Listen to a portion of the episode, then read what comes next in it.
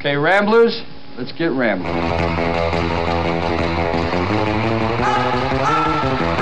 Now, where it is now, everybody wants a piece of the market. oh my god, that is funny! I don't remember asking you a thing. I'm funny how? I mean, funny like I'm a clown, I amuse you? With all due respect, what the f- are you talking about? Oh, I'm sorry. Did I break your concentration? What the f- is so funny about me? Tell me.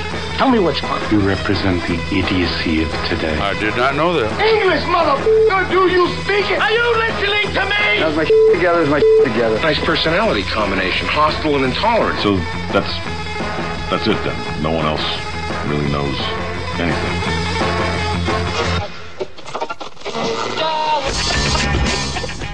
Welcome to Base Station Jacks. I'm Tom Howell. We have Matt Byrne on the board, and we have Greg Pappas in the studio. And uh, pretty soon I'll be able to hear myself here as soon as Matt turns the thing back up. Hey, you're all the way up. Uh, cannot hear any, barely hear myself. All right, we'll fix that in the break. You know, he's a he's a fixer kind of guy. This man. uh, we have uh, the big news this morning is uh, First Republic is taken over by J.P. Morgan Chase, And the market doesn't care. and the market doesn't seem to care. I, uh, it's frosting the hell out of me, to be honest with you, but uh, that, that's just me. because the banks that are worth, you know, a billion or two billion dollars don't matter. I'm going to say that Jamie Dimon got a, a great deal, and the population got a crummy deal, and now everybody else is going to have to pay FDIC fees for the rest of their life to make Uh, up for it. Well, if the FDIC had to pay something, I'm glad it's less now. So Well, I mean, you're you're one of these guys that are uh, we're not sure exactly what you are, but a, moral moral relativist or something. moral relativist. I'm just, you Just know, if, if if banks make bad loans and people start to bail, I'm not, I'm not surprised. Well, the, the that way. scenario here, and we, we actually we talk about a lot with because Kevin's going to pound a little bit with John today, because there were there used to be other kinds of banking rev- regulation, for lack of a better term, and the world was a different place. Now, one of the themes, Greg, as you know, Dow futures are up now, aren't they? Uh, let me see what the Dow futures are. Yeah, I'm looking here at this this other article. I think they finished last Well, week should somewhere because J.P. around, Morgan's up five bucks, so that's yeah, somewhere around that's, a billion, That's, that's forty points in the Dow. two billion dollars or something. Only up seven bucks. Um, so yeah, but, but you have a situation where I believe there's four banks that are all uh, Systemically important. well, busting the rules of how much deposits you can have of the whole country. Instead of saying they can't get any bigger, we decided that we need to be for us to be safer. They need to get bigger. I would imagine that you just play some games with the balance sheet and you transfer your No, you your can't deposits you can't, you somewhere can't, else. You can't you can't get rid of your deposits. Not get rid of them, but you say they're coming from other places. So Where? if, I don't know, the Cayman Islands or See, something uh, like no, that. I mean, if, if, if you go down there and open up an account at Chase and put 500 bucks in there, it's a deposit. They can't, even they can't, can't deny that. Just saying. you underestimate their lawyers. Well, that's what I'm saying. I, I, don't, I don't know why the younger generation, which you are one of, by the way, you guys are great, and we hope that you take care of things when we're all gone, but so you, you can't just be okay with all this stuff. You, you, if there's a, if there's a rule that says a, a law that's there for a reason that says people can only be so big because it, it causes a systematic problem, you don't just give those guys more stuff I mean, for, for I'm sure some Well, they terrific they took some losses No, they didn't. Why? Why do you say that? because their FDIC payments are going to go up. They're They're going to get those from you. They're not going to pay them. well, that's true. They're they're uh, completely government driven. Their incentives are driven by the government. Their incentives are to, are, are So- to are to make an idiot out of the government, which they always do. Right? uh, I don't know. They make idiots out of themselves a lot too. So Well, that's only because people they get too greedy. That's, I mean, That's you, you can get too greedy. that's that's the norm.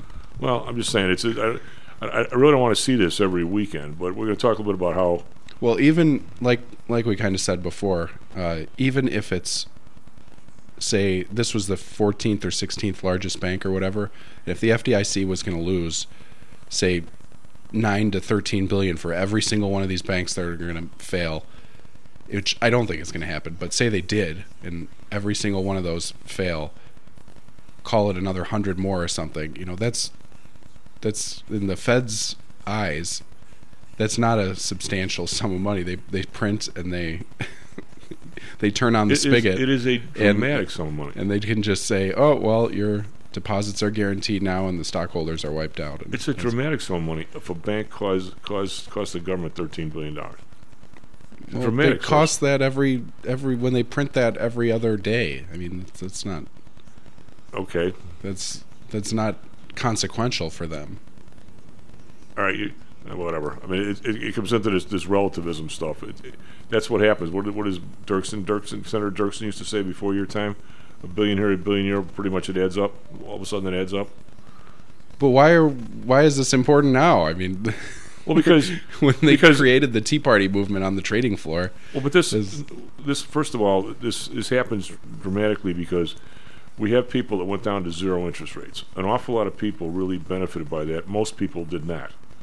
Okay, yeah, you get hurt by inflation. you got, you got buried by inflation. They're still getting buried by inflation. Yeah. So the Fed, the Fed decides to, well, they didn't decide to. They're selling all these bonds at ridiculously low prices because that was the interest rate. Right. Without saying, all you, all you got to do is, is listen to just about anybody, certainly this show, and people like me are saying, wait a minute, what happens when these things go up? All these bonds are going to be underwater. Right. We- Silicon we- Valley we- found out the hard way. Well, we're going to talk about this with Kevin.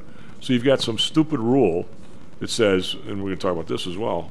Um, he's he's going to call him for a little bit. Uh, that, that says you don't have to mark stuff to market if you think you're going to hold them for the rest. Well, that is such BS. If, if I if, if, if you're if if uh, if Grandpa uh, Greg Pap, Grandpa Pappas came in and he gave me five million dollars to manage. And I was foolish enough to buy U.S. Treasuries 30 years out for him, even though he's Oops. 90 years old. Oops. Well, the thing of it is, we we get, and Kevin's going to talk about this. I probably should put this off, but I'll, since we're already on it, if all of a sudden those bonds are trading 70, Grandpa Pappas gets a sheet and says, by the way, this $10 million is now worth seven. Right. Okay, so he, he knows he gets the sheet that says, okay, it's worth seven. Now, there's some crinkle in the law, crinkle, wrinkle, whatever you want to call it. It says if you plan to hold them to the end, they're still worth 10. No, they're not. Now, my question is, and I'm going to ask Kevin because he was a bank guy, that money, I got to believe, most of these smaller banks, is still with some securities firm somewhere. What do they do? Do they, do they give them sheets that say they're still worth 100 or Well, 10? you change the the entries. The I mean, are they are they getting you add zeros? But, are they getting Bernie Madoff sheets? I mean, what, are what so all of a sudden the, the Fed created this problem. So now uh, they had some guy on uh, yesterday. Audrey's got of these conservative shows on her place. So I'm wa- some guys on there about you know banks uh, failed to control their interest rate risk. Well, the Fed. I wouldn't was- be surprised if, if FRC had some hedges on and, and the depositors just got spooked. So if you take out half the depositors in, in less than a week, yeah, the bank's going to go under. But I wouldn't be surprised if the balance sheet actually wasn't terrible and J.P. Morgan was was very interested in that it Oh, sure. that way. I would, I would be wouldn't be a bit surprised, but, but the, the depositors did get spooked. Now the question is, one, one of the themes of the show, Greg. Of course, nobody can ever figure out what the theme is. Me talking about every different subject, but to me, there's a, there's a there's a unity to it. Every time we do something in this country now, we try stuff, which is fine. You- You're supposed to try stuff. I mean, I, I mean, I try stuff every day when I do a trade. But the idea is you're supposed to realize that it may not work out right, and there's got to be a way to bring it up, bring it back, or at least review how you're doing. Government doesn't seem to think they want to do any of that stuff, which is bizarre to me. But we used to, we used to have a system, and again, we're going to talk about this in a, in a bit. I want to get I want to get to you. Matter of fact, we should. Well, we'll. Uh, I don't know. The system. what I'm saying, there used to be Systems. demand deposits, and then there were time deposits. Demand, you, you couldn't take it. You didn't get a right to the time deposit was 30 days. They could wait for you. So the idea that that all this money is now demand deposits and there's no reserve requirement, this is not working out well. And when I when I was your age, you either had a checking account, which is a demand deposit, which didn't make it didn't pay any interest, and then there was a time deposit if you wanted to get paid interest. Well, you couldn't you couldn't. First of all, to get the time deposit out, you had to go to the bank. You couldn't write a check on that. There were no Well, checks. that's why you sign up for Apple and do their new uh, four okay. percent or You four. now, you, you guys all want to get. The point being is, is should all this money be available in one second for if, in the bank, or should there be should there be time deposits? And and that's why they used to call it M one, because that was fast money. M two was not. Was was a savings deposit, savings stuff.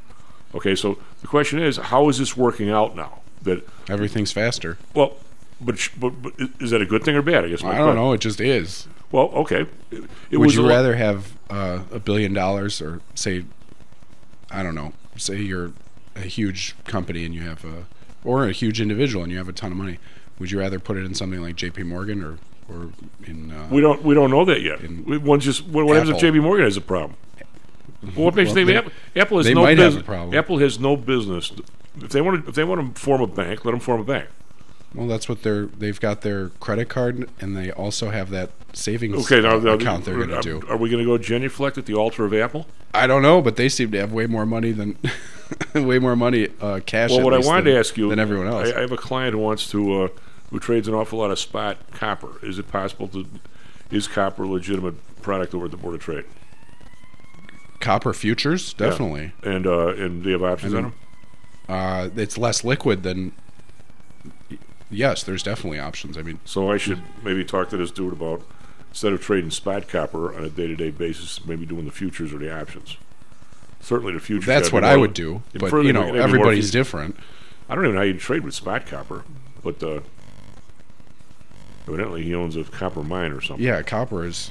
I mean, that's a. That's a hedge.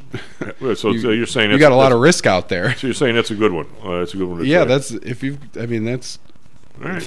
in the same way that say farmers had the opportunity to hedge uh, six or um, a year out last year, and now the beans are you know way lower, and corn is way lower, and wheat is wheat is went from what Yeah. seven to five. You know, Well, those guys aren't going to have as good a year this year. SP futures Right. down two, NASDAQ futures down eight. Be right back. How much confidence do you have that your investments will make you wealthy? Do you truly know the odds? Welcome to Luckbox, the control freak's guide to life, money, and probability. Luckbox shows you how to gauge the likelihood of success before you commit to an investment or any other decision. And Luckbox is free for one year at luckboxmagazine.com/jocks. Each new issue dives deep into the current investing climate, separates the signal from the noise with relevant trade ideas, and equips you with cutting-edge tactics you don't already know. Luckbox is the essential magazine for proactive investors who are hell bent on pursuing life, luxury, and happiness through sports, fitness, travel, food, spirits, music, and a whole lot more. Smart investors don't bet on possibilities, they play the probabilities. Luckbox is $7.99 on newsstands, but you can subscribe for 10 free digital issues at luckboxmagazine.com slash jocks. Don't rely on luck.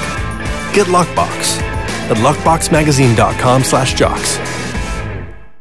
Is your business being challenged by the complexities surrounding healthcare reform or other matters related to human resources management? If so, then Cognos HR can help. A longtime friend and contributor to the Stocks and Jocks radio program, Cognos HR provides its clients with a perfect blend of strategic consulting and day to day HR management to drive overall improvement in business performance. Companies that join the Cognos HR family are better able to manage healthcare costs, enhance benefit offerings, and improve employee satisfaction by leveraging our access to Fortune 500 benefits. Our innovative onboarding and payroll technology, along with our constant attention to detail, enables us to provide the highest level of quality service to our clients. Now, your time and energy can be focused on generating business and increasing your bottom line. We'll take care of the rest. For more information, call us at 630 401 8810 or search us on the web at cognoshr.com. Cognos HR, Innovation in Human Resources, licensed in Illinois and Arizona. Hello, this is Tom Howell, the Chief. Confused about investing these days? I suspect you are not alone. Investing was never easy, although at times it may have seemed so. I think one reason behind the current concern, although maybe not explained as such, is how the fluctuation in the American dollar and the associated politics is affecting your investments and your wealth. It may not be enough to make some money in your investments. You may need now to make enough to exceed the amount that your leadership is depreciating the value of the dollars you've worked your whole life to accumulate. That same leadership has seen fit to maneuver risk free interest rates to near zero. Providing positive risk averse returns in a zero interest and declining real wealth environment is by far the toughest assignment I've ever had in my years as a money manager. I'm sure that a lot of you have heard that one way to possibly deal with this problem is to invest in so called hard currencies like silver and gold. The idea being that they will retain their relative value in the face of devaluation of paper currencies like the dollar. To be honest, I have never been a gold bug. I've always had faith that having enough dollars and a good investment strategy was good enough. Now I'm not so sure. But I do know that if I did invest in gold or silver, I'd want to do it in the same manner as we do with PTI for investments in the market, with defined risk. If you feel the need to invest in gold or silver, we can do it using the same strategies that we use for our protected index program.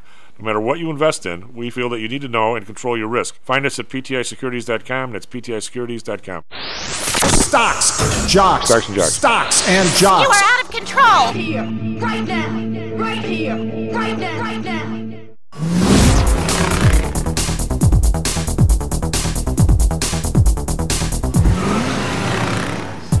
Lower Roughback Stocks and Jocks. I'm, I'm Tom Howell. Matt Byrne on the board. SP futures down one and a quarter.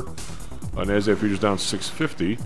Uh, the big news, obviously, is uh, First uh, First Republic has been taken over by, uh, well, the, the good part of, of uh, First Republic has been taken over by J.P. Morgan. God, go figure, huh? And and the bad part is taken over by us, the citizens, the people.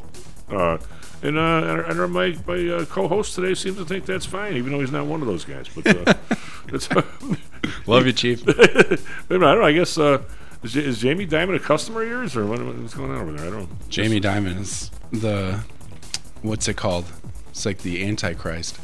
Yeah, yeah. um, anyway, uh, around the rest of the world here, we've got we're, we've been up all last week. So it's been a it's been a huge week for the market last week. Uh, we've got over in Europe, we've got the uh, DAX up 121.8 percent. These guys are catching up on us on Friday a little bit. FTSE up 38.5 percent. CAC round up 7.1 percent. They're the, the only laggard. Over in Asia, we got the Nikkei up 266.9 percent. Hang Seng up 54.3. Those guys have quieted down though. Last few days, Greg, they've only been up or down 50 points instead of the usual 300. Well, did you see the currency move? Uh, I'm going to I'm going to get to that in a second. Yeah. Shanghai up up 37, 1.1 percent. Uh, as a way of review on Friday, uh, Dow was up 272, S&P up 34, Nasdaq up 84. That's after a huge day on Thursday, so it's two days in a row. Uh, oil down a buck 63. Wow, 75.15. Brent down a buck 60, 78.77. Natural gas down three cents, 237. RBOB down four cents, 248. We've got gold down a buck 40, 1997. Silver rubber up 30 cents, which is kind of weird, Greg. Uh, 121, it will be different from gold. Uh, copper down a penny at 386. We've got Bitcoin down 845, 28,531. And as Greg has pointed out, we've got actually the there was a dollar move earlier, but now the uh, dollar's only up a little bit. It was up more earlier, but I still got the pound at 125. That's actually uh, Yeah, the pound moved last week, and the, Yeah. the yen moved big time last week. well, euro's 110 and a pound's 125. So the the dollar being uh, so we're, we're putting money into the system and nobody else is. So now instead of this coordinated effort we saw, we're the ones that are doing. Every time every time we seem to save a bank, we pour money in the system. You know, we'll see what happens this week.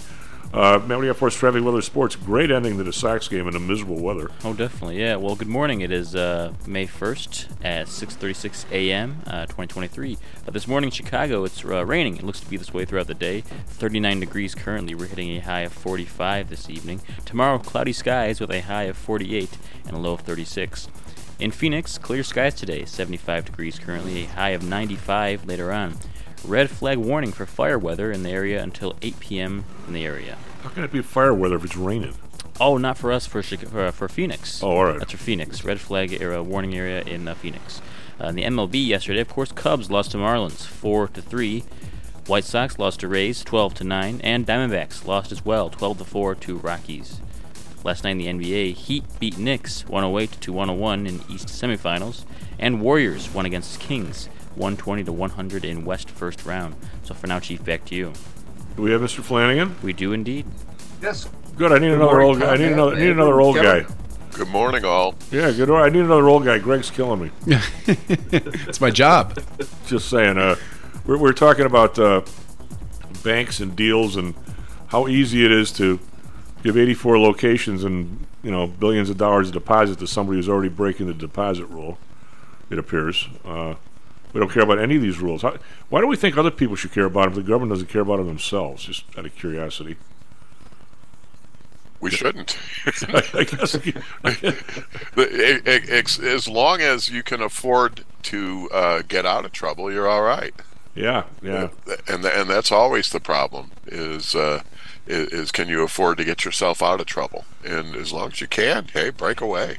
John, I, uh, I asked Kevin to come out for a second. I thought the first few minutes we we want to talk about a little bit of not these what's going on necessarily with the with the banks is just the evolution of uh, banking rules over the last you know 25, 30, 40 years, and oh, you and I have talked actually probably more than Kevin and I about how we seem to pass new laws, new everything, and we don't seem to have any review period to figure out how we're doing with that. Uh, in virtually every area, you know, whatever it is. And now we've got this banking thing, and Kevin and I were talking on the phone yesterday, and we thought maybe we'd review a little bit on just what banking rules sort of used to be as a historical perspective and what reserve requirements used to be and the progress going forward in those and it kind of leads you to sort of what's happened now that really could not have happened 25 years ago. Now whether other stuff's better because of the change in rules or not you know that's i guess for you guys we're all all to opine on but kevin kick me if i'm wrong but if you feed zip back to 1980 1985 First of all, the reserve requirement I think was twenty percent, wasn't it, Kevin? Reserve requirement meaning if if uh, Kevin deposits a million dollars in the bank, they could only lend out eight hundred thousand, and then if they lend it out to John, John puts the money back in the bank, they could then only lend out six forty of that, and that's so there was a there was a governor on how quickly this money could sort of multiply. Also, you had M1, which was demand deposits. If I remember, or didn't Continental Illinois get all their deposits guaranteed? Uh, no, that's that's another that's a question. I'm getting to that one. That's another question. But, but then that was that was before. 85. I'm saying there were demand deposits where you didn't pay interest on. You couldn't. That that was considered the fast money, the quick money, in Milton Friedman's when he went back on the history of the United States. Uh, then there was time deposits, and, and most of the, most most of the time you had, if you had a million bucks, you probably had ten grand in your checking account in case you needed it, and the rest was in some kind of a time deposit where you got interest on it.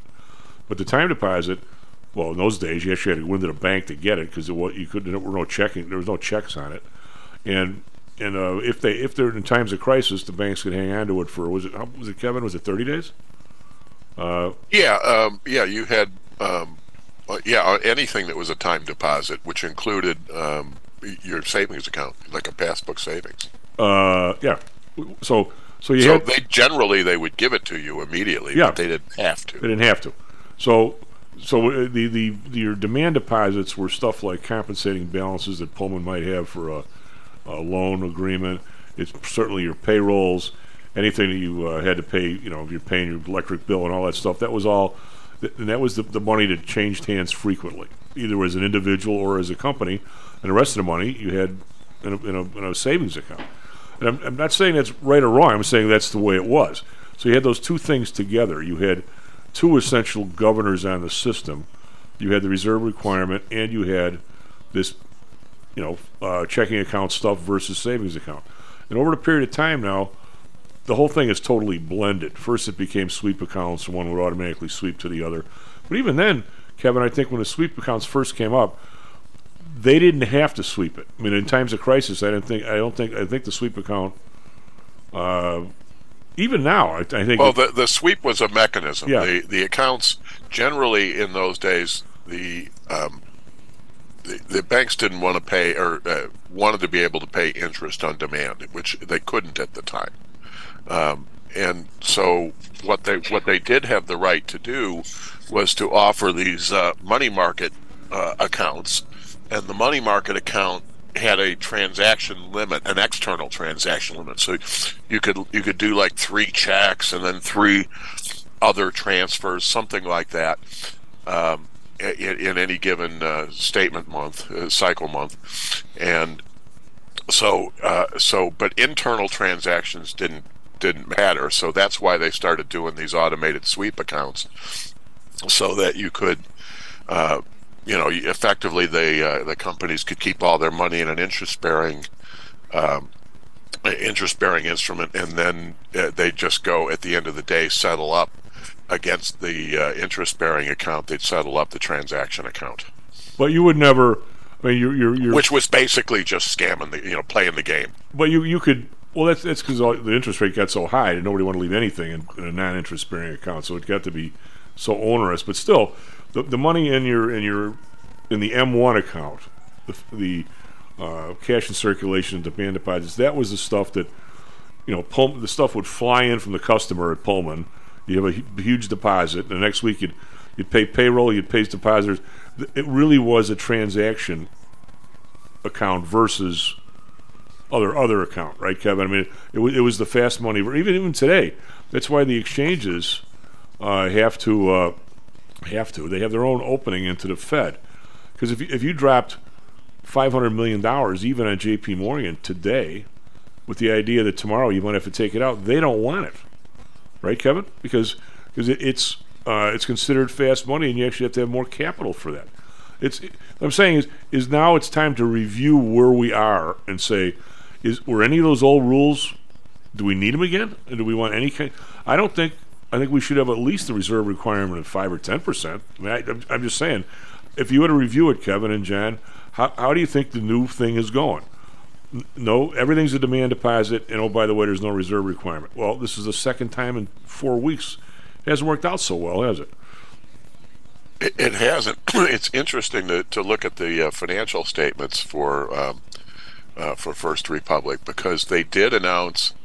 Let me see what was their earnings. Uh, uh, their earnings last time, uh, just a week or so ago for the quarter, were 269 million net income. Now that was down 33 percent from from the Right. uh, uh, year over year. Uh, so that part wasn't good.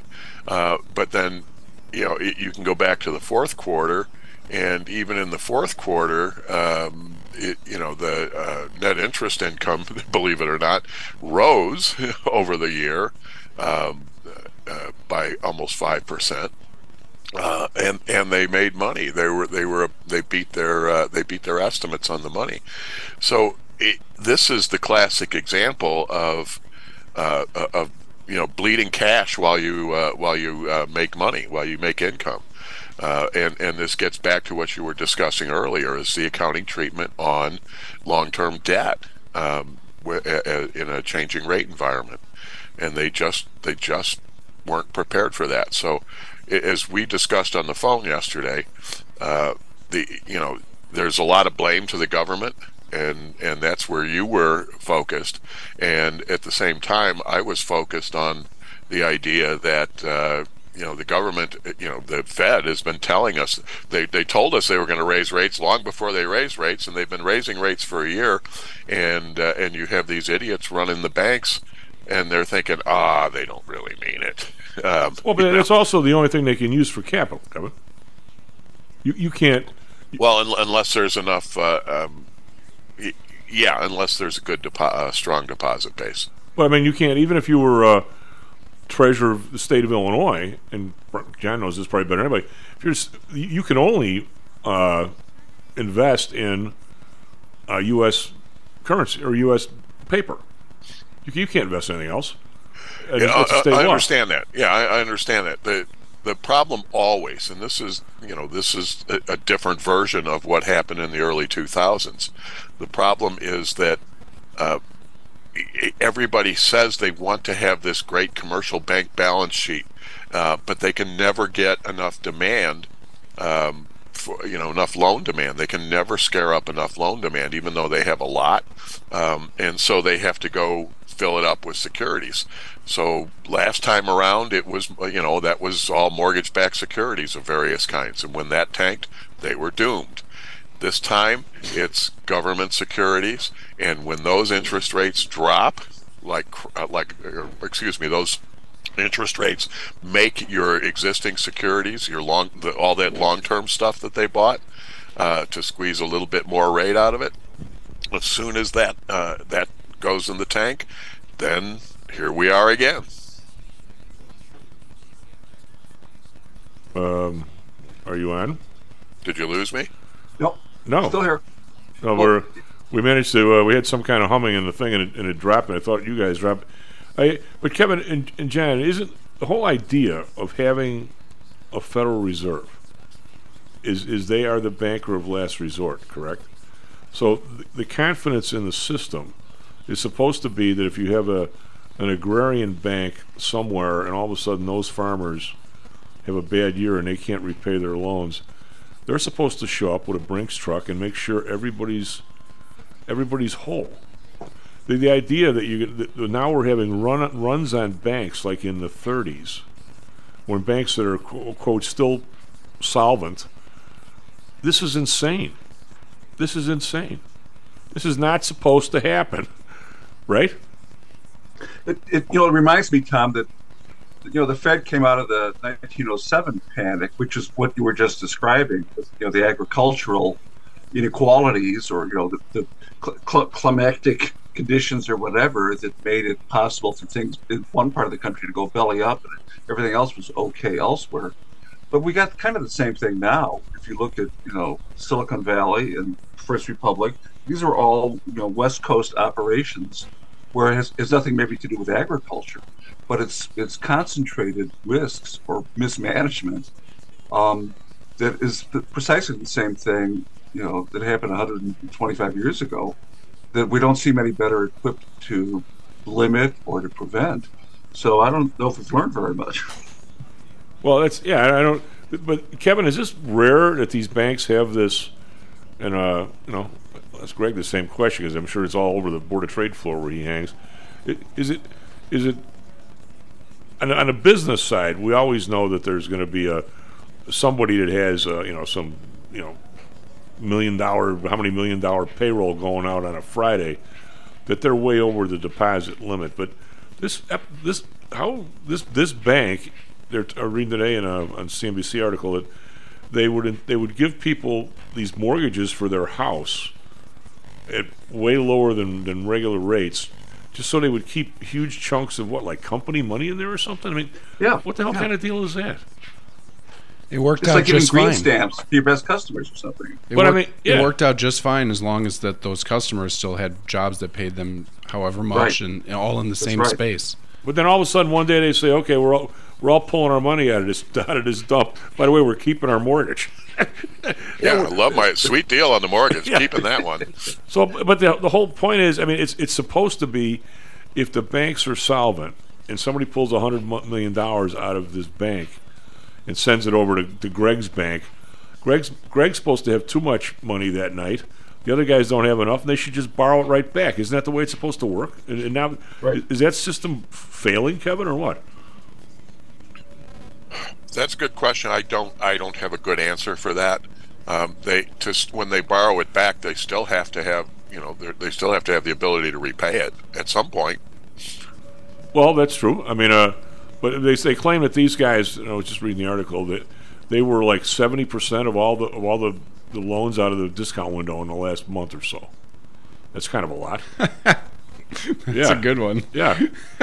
um, but I mean, that's, yeah. I, well, there, there's there's an aspect of this that shows up in management in all kinds of management areas, um, and it it's the same it's the same mindset that you know that come comes to a head when you see the announcement that hey we're going to uh, uh, lay off ten thousand people, and that is uh, that the you know there, there's no there's no self governance self restraint um, in a lot of businesses when things are going well. So how you know how long have we basically uh, made it easy on the banking industry? We bailed them out, and we bailed them out and kept the bailout in place for what 15 years. Well, now we bailed them out. We bailed them out by giving them so much profit that we say you guys can't screw up again because you got so yeah, much money. exactly. Yeah, yeah. And, I mean, It's it- more by- than a bailout. It's more than a bailout. we but it was a rate. It started with a bailout uh, of the banks that were failing, and then we kept we maintained a rate environment that made it almost impossible for them to fail. And when that rate environment changed, there they were. The the sort of the blocking and tackling of running any company and, and is one maintaining discipline even when times are good. So you know the you know what I had mentioned before about being overstaffed. It's like everybody walks in and says, you know, I could use another person. You know, I could use another person. Nobody shows any self restraint on that. Yeah, go ahead, hire them, fire away. We can afford it. Um, and then and then when suddenly we can't afford it, and now we're we're telling thousands of people they don't have a job. You uh, you know, go ahead, just keep you know keep chug- chugging along with this. Don't uh, don't worry about the uh, interest rate environment until all of a sudden the in- interest rate environment comes crashing down on your head. Um, this is all about the whole. There's a whole discipline to risk assessment, to really understanding what is out there, what is likely to happen, what will what is guaranteed to happen eventually, which you know, rising interest rates was guaranteed to happen eventually, and then to be in a position to deal with it. And they're in. It, it's like everybody's caught by surprise. Geez, rates are going up, and we're sitting here stuck with all with this really crappy portfolio as a result of it. That's just bad management too. I think I you know should- you you- you can you can talk about the government side of it, and I'll agree with you hundred percent. But I talk about the management side of it as well, and I I, I just think it's really really poor uh, uh, risk assessment. you're uh, you're, you're walking into the the argument that well, actually, John and I we have on a couple weeks ago, John, we were ex- excoriating the person. It was Greg. It was Greg. We were giving Bring it on, ex- guys. Excoriating Greg, on, and I wasn't Do that. it. Oh, Let's I should have called in and joined in then. No, no, because but he, he was 100 percent correct in the sense that why didn't these people see the risk and hedge? All they had to do is is is listen to anybody and say, God, these these rates you got to hedge them, right, Greg? I mean, it's essentially what you're what you're saying. And You don't need to listen to anybody. You just need to look at the Yeah. look at the risk where the risk is on your. Well, sure. If you've got all of one thing, maybe you might want to pick up something. But else. but you're you're the trader that says, okay, what can go wrong? Obviously, what can go wrong is for interest rates to shoot up, so you, you do something against that. That that's a trader mentality, and, I, and I'm with you. Yet yet you can't on, on, a, on a level where you're talking about a government selling ten trillion dollars a year of this crap. At the, when I say not this crap, it's not crap, but at those rates, somebody owns it, right? I mean, you, you, the whole world can't hedge, right? Because who, who's going to be on the other side?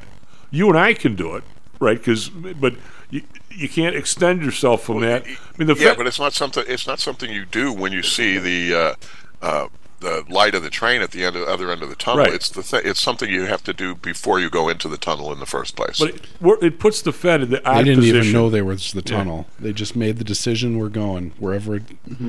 wherever the U.S. Treasury takes us. We're going. with a with a hale and hearty woohoo every, at every step of the way. and the the Stanford humanities people.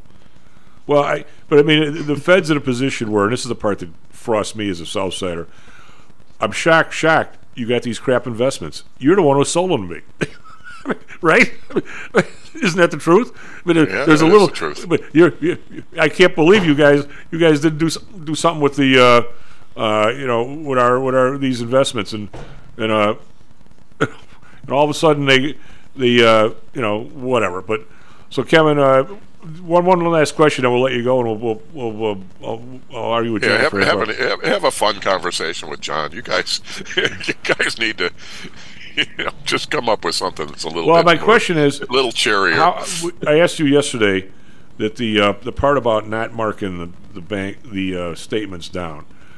Do, do they actually keep the bonds at hundred dollars on their statement when they know full well they're trading seventy? I mean, who do they get those sheets from that says that? It's like a Bernie Madoff sheet, for God's sake. yeah, it's it, it- and Tom, I don't know any more than I knew. It's written into the law, isn't it? Well, I'm saying, well, I, I guess what I'm saying, Greg, is is if, is if you if you uh, had an account here at PTI and you bought hundred thousand dollars worth of these bonds, you know, three years ago, and now they're worth seventy. The sheets you're going to get from RBC show them at seventy. Right. Now, Mark to market. right? To, now, do the banks see that sheet and go, "Nah, it's still really hundred," or do, or they actually get sheets that say they are hundred? That'd be something Bernie Madoff would do. I, I don't even think they have to report. They have to report the market values. But, but I'm saying they must they must be some, they, they don't get they don't get paper bonds. They got to be somewhere, and wherever they are, They they, got to campaigned for that, didn't they? They camp. The banks Yeah. Oh, campaigned sure. for that because they just wanted the the regulatory uh, ease of saying this is what we paid for them, this is what we're going to get, and this is what it is for however long. Yeah, I mean, or something. Marking them to market would have been probably extra expenses. But, but I'm saying that, w- w- I guess my question to Kevin was, if you're if you're a bank of you know say the guys across the street at Lakeside, if they've got you know ten million dollars in, in U.S. Treasuries, is that at some securities firm somewhere? Is that in a vault at Lakeside? I mean, where is it? They they use their own input into the Fed or what? I'm yeah. I, I, I don't know how that works. That it's that was a little out of my uh, a little out of my area, so I don't know the mechanics of it. What what I will say is uh, that if they were going to really do something about it, um, just just to allow for it, then you would see that showing up in their in their loan loss reserve because that's really all you're doing with securities purchases. You're you're loaning money. Okay. So you know that's that. If if you were to do something about it, you were managing uh, all along, and you were saying this is great, but we have to be prepared in case we have to mark it down. That's where it would show up. They'd be feeding the loan loss reserve all along. So if we were if we went back to um, financial you know statements, go back to their quarterly reports over a period of well, just even the last two years. If you see them padding the uh, loan loss reserve, then you know they were preparing for it. If you don't see anything going into the reserve, then clearly they weren't. Well, and but it didn't look like doesn't look like they lost any on loans. They lost on their capital. Well, but what's the capital? The capital is just, just loaned out. Well, it's just it, it just goes into securities. That's a loan. Were you at the? Uh, we only got you for a minute, Kevin. Were you or John at the Sox game yesterday? It was quite a ninth inning. Oh yeah, it was quite a ninth inning, and yes, it was a beautiful day for a ball game, wasn't it? Well, there's another another same This, same. this this is this is the one one of the things I liked when I lived in Milwaukee. They had they had it was Miller Park at the time. I forget what they call it now, um, but uh, you could buy tickets for a game in April and know that you were going to be comfortable sitting there because if it was. Uh, uh, if it was rotten like it was yesterday, they just closed the roof and it's nice. Well, what is this? What is the story? Not only this year do you play all the teams like the same amount, right? But I mean, Kevin, you and I played enough ball to know it's not it's not when you who you play. Sometimes it's when you play them. And if you've got a bunch of injuries, or the other guys have a bunch of injuries, you get a chance to, or if somebody's hot and you're not, or whatever. This idea now that you're playing these teams back to back on alternate weekends. I mean, I mean, uh, Tampa Bay is a real hot team, and, it's, and the Sox are struggling. They have to play those guys all six of their games this year in a ten day period. Is that pretty insane, or what? The Cubs well, the same it- thing with the it Dodgers. is. I, I, it probably manages the travel a little bit better, but um, who knows? Uh, you know, the White Sox suck anyway. Well, yeah, I mean, I, I don't think they're this bad, but uh, There, there, there you go. There's the title for the show today. The White Sox suck anyway. well, where, where's Angelica? We need her. All they do is lose. Why do we care? Kevin, thank you. SP Futures down four, and as Futures down eighteen. We'll be right back. We'll talk to John about other other better stuff. Uh, I'll be right back.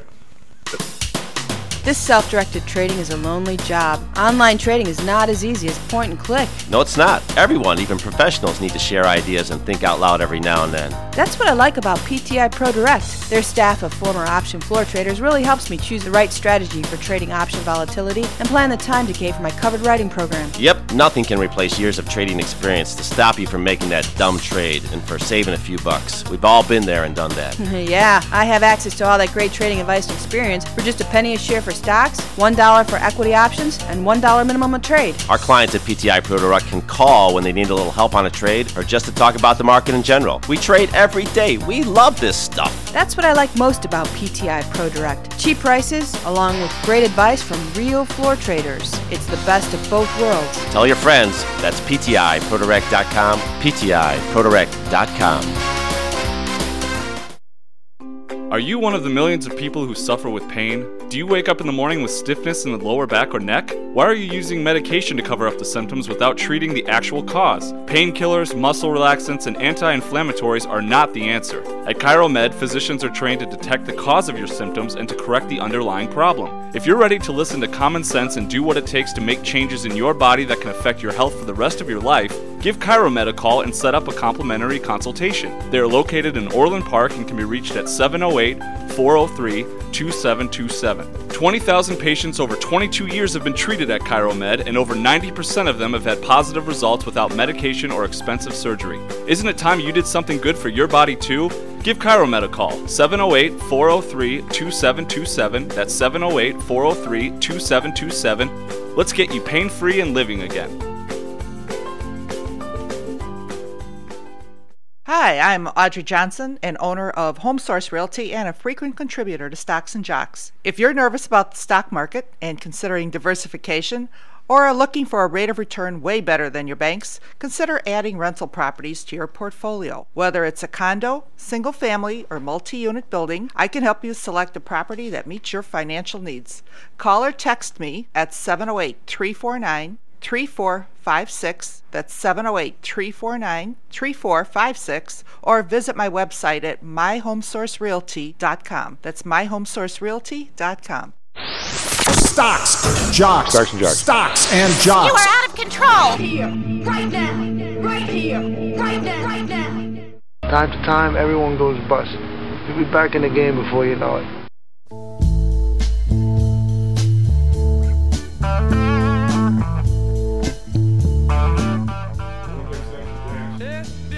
The uh, S&P futures down five, Nasdaq futures down 18.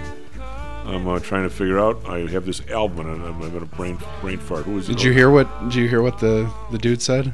Time to time, everyone goes bust. Oh yeah, yeah. That's, That's it. right. Yeah, who's uh? This is uh, is this Crosby, Stills and Nash. This is, yeah. The uh, it's fir- Young. This is their first. Uh, I think this is their first album. I think you're right, yeah, because this is actually um, this was used uh, in the Woodstock movie, in 1970. That was before Young got there, right, Jan? Yes. I believe so, yeah. They were. Uh, you know, it's interesting. If you ever, if you ever read the list of, uh, Jan probably knows this verbatim, the list of all the people, how much they got paid for Woodstock. It would not be the list of people that knocked your socks off at Woodstock, would it, John? It was a different. Uh, Yeah, I, I can't remember the the big numbers, but yeah, it wouldn't be like the, the, the Murderers Row. You know, yeah, I think like Country expect Joe and the Fish got paid money. more than Jimi Hendrix. There was a, wow. no, but but there was. See if you look that up, man. It, it's Yeah. it's a it's it's available, but uh, actually the the best seat at Woodstock was in the movie because you didn't want to be there in the Right. mud. No, yeah. Plus, some of them didn't they because of the rain. Didn't some of those performances go at like three in the morning? Jan, That's right. Oh yeah, yeah. Jefferson Airplane, the sun was coming up, morning maniac music. You know, Mm. you know th- th- they couldn't really keep to a schedule of any you know rationality at all. You just can't. Sort of like the White Sox game. You can't can't stop Yeah. the rain. You know. So, Jan, what what is a uh, um, somebody who has It's raining a lot of a lot of talents, you know, on other areas than the finance stuff. Uh, not that you don't know anything about it, you do. But w- when you see all these things happening, what, what is what is every man's view of it? I mean, it, I guess. Uh, what do you think when you see something? Because okay, it was out, it's fixed. What's the big deal? I mean, is that, or do you, do you sense of issues? Do you sense that this sort of couldn't be happening? It seemed this seems different to me than regular stuff that, that used to happen. You know, when when the loans went bad, these people their loans didn't go bad, right? And they made money last quarter. Does that make you nervous, or you say it's just a, a one or two off? I think pe- people feel like they're you know they're missing some important pieces of the puzzle that would explain some of this, um, because it's, it's not just you know one or two institutions that are in this boat.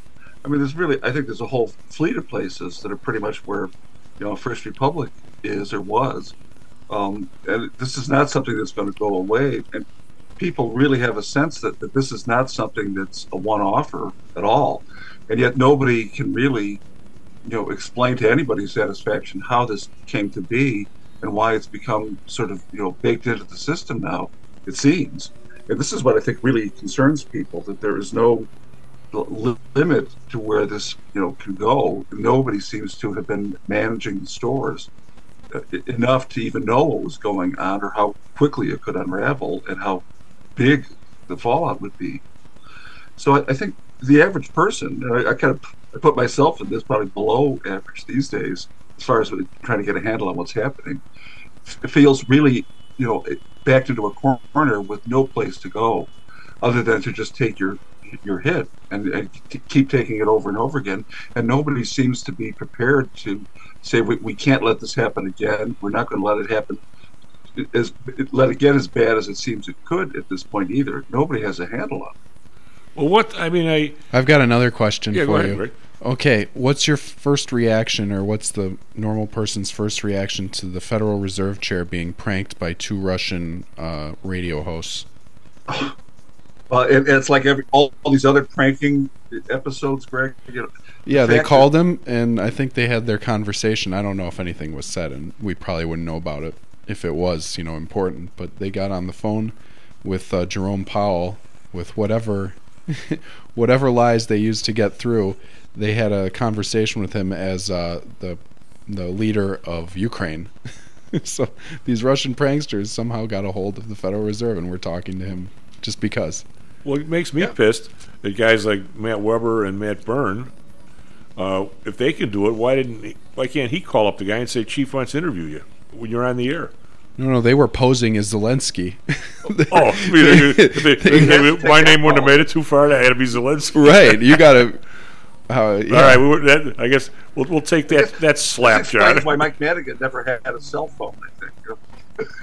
Nobody could prank you. What's what's the reaction to um, U.S. government official talking to Russian? Uh, or I guess it's not government if it's a private yeah, and, and institution. not knowing the difference. I mean, Yeah. that, that's the really frightening part. That that there could be all sorts of national security embarrassments if you think you're talking to one person and you have a, a relationship with that person, and you, you divulge things. It's going to end up in you know. How do we even know we're talking to the next real John right so- now? Well, you know, the, I guess in the terms of being, I try to be an average person once in a while, whatever that even means. But when, I, when you talk to, uh, you know, guys like uh, Mr. Pappas here, uh, it, and there, the whole idea. I mean, when, when did the when did the insurance go from 100,000 to 250? John, was it 2008? That sounds right. Yeah, I think so.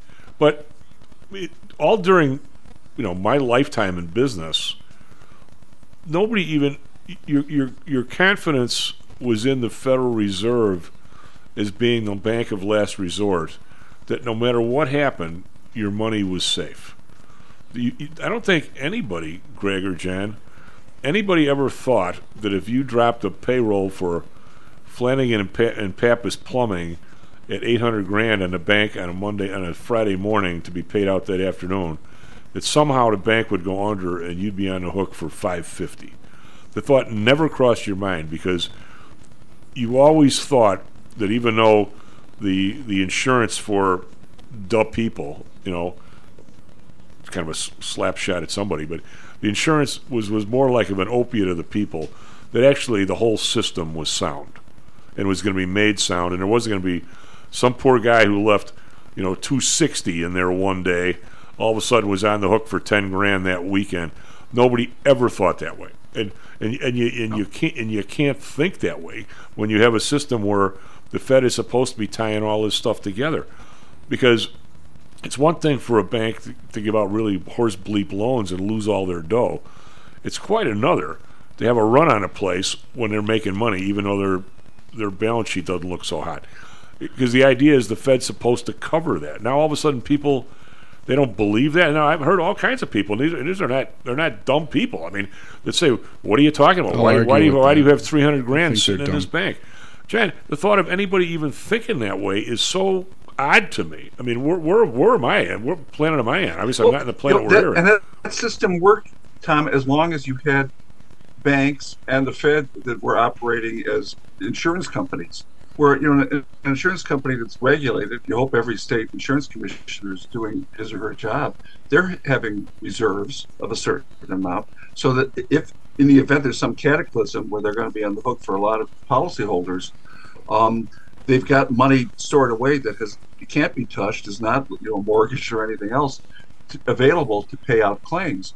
And I, I think the, the supposition has always been, well, if, you know, if you've got money stashed in the bank to meet payroll the next day, and it exceeds the insurance amount, there's still reserves around. Where in a crunch, if company A is in trouble, but company B through Z is doing okay, um, we got money to handle that, and we can build up the reserves right away again. There's no risk to anybody here. Nobody will know there ever was a problem.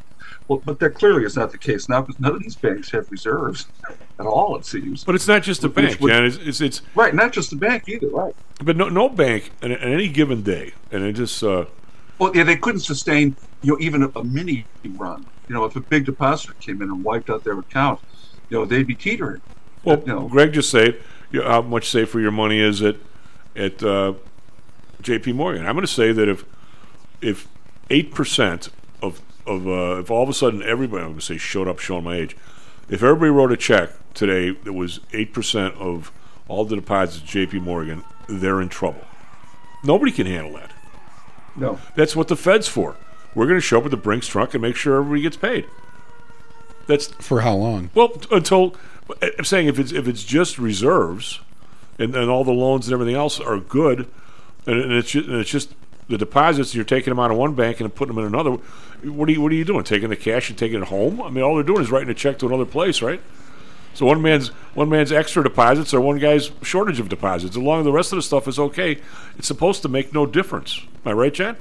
Yeah. Well, it, and explain too. I mean, uh, every bank that I deal with these days has restrictions on the amount of cash that's truly liquid in any of. Well, cash my is different than the, these guys just wired the money out. Right, but but you know, if you Yeah, are they you know, moving money out of your bank a app week. one account, or you know, s- s- spending it or whatever, uh, you got caps on it for usually a thirty-day period at least, and it's, it's, it's ticking down every time you, you move a certain amount of money. It's reducing the amount of money you've got less to deal freely with, um, and this, you know, I can understand why banks do that.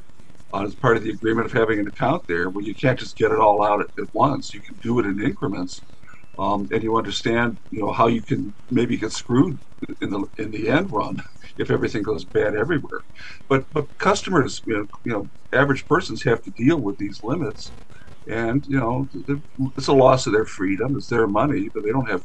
They're just a, a creditor, really, in the bank. Well, we So- just got a, uh, I just got a uh, uh, text here from one of our contributors, uh, and he said, you know, banks can't fail, I guess. And I get, I'm, I'm, I'm struggling here, uh, John, to try and ex- explain the difference between a bank traditionally failing and what's happening now. And I go, Yeah. I mean, I'm, I'm, I'll, It's just faster. well, uh, no, I'll give I'll give it I'll give it one one more shot here, and then I'll give up. I guess it traditionally is, and I actually believe it or not, uh, I was helping somebody look for a bank because somebody wanted to buy one for a while, and I got uh, Kathy Kathy Durbin. I remember you remember her? Right? She's helped us out with the show. Uh, she had a buddy of hers that for some reason wanted to save all these South Side banks. You know, the traditional ones in the neighborhoods we used to live, Jen and uh, you know a lot of them are. I mean, some are minority. I don't know. Some aren't, but a lot of them, you know, are, are just scraping by. And uh, we actually were looking at a few of them and looking at the loans, and and the loans are, you know, some of them, are, without going into names, you'll see stuff like uh, the the loans are two or three of the biggest loans are for like car washes for the guys on the board. you know, that that kind of stuff. Well, if you have a bank traditionally, That's why you buy the bank, right? you know, well, traditionally, yeah. Well, if at the right price, but traditionally, you'll have a bank that has that, that maybe they they rent out or le- lend out, not rent out, lend out commercial stuff in their town, where you know Chevy has a plant or something. All of a sudden, Chevy says, "Screw it, we're out of here on the plant," and all of a sudden. 15, 20 of these buildings that they, they loaned out on, people are just gone. You know, so they just so they've lost money on their loans. They've got deposits, which are the, the liabilities. Now their asset base, which are the loans, drops down to the point where they can no longer really be in business. But now their buildings are still worth something, and you know the drive-throughs, and by the way, the deposits are still worth something. So in that situation, either maybe the FDIC, you know, injects, takes some of those bad loans, and somebody buys the place, and they're off and running on a Monday morning. That's normally the way it happens, right, John? And it, Yeah, it- it, it- it's happened many times. and it's happened many times. And oh, by the way, it should happen once in a while Right. because people are supposed That's to. how it's supposed to it's supposed to happen, happen. But this this is sort of different. When all of a sudden you've got no real problem with the loans, there's a little bit of a problem with some of the federal securities they bought. But all of a sudden, one day, it's it's like the First National Bank of Evergreen Park. All of a sudden, the the, the chairman bought you know uh, bad polyester little league uniforms and 15 kids you know have, are scratching so you hate the chairman everybody runs out there and takes their money out of the bank that's kind of what's happening now there's there's nothing the federal uh, the it's not like the first national memory park has any bad loans or anything all of a sudden everybody just gets pissed off at the place and runs up and grabs all their dough like like something in 1933 i, I don't think i've ever seen anything like Isn't that that the majority of U.S. history, though? no it, it, it was I think the over. a, a run on a, an otherwise reasonably healthy bank. I, I don't mean, think that I've, was- I've never seen one. Well, not in this century, but the past few centuries have been.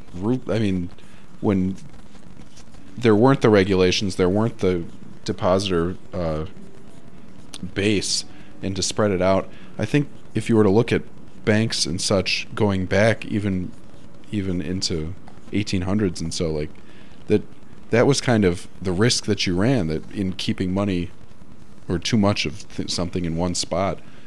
Well, sure, because the, because the money you, you I think that's more the norm what Well, we're well, seeing what now f- is more of a return to that. But that's just what the with Fed is supposed to be. That's what the Fed's supposed to be mitigating, right, Jan? Yeah, I mean the the panics Greg's mentioning happened with you know pretty regular frequency in the 19th century, 1837. Yeah, we're just returning to that with 73, computers. 93.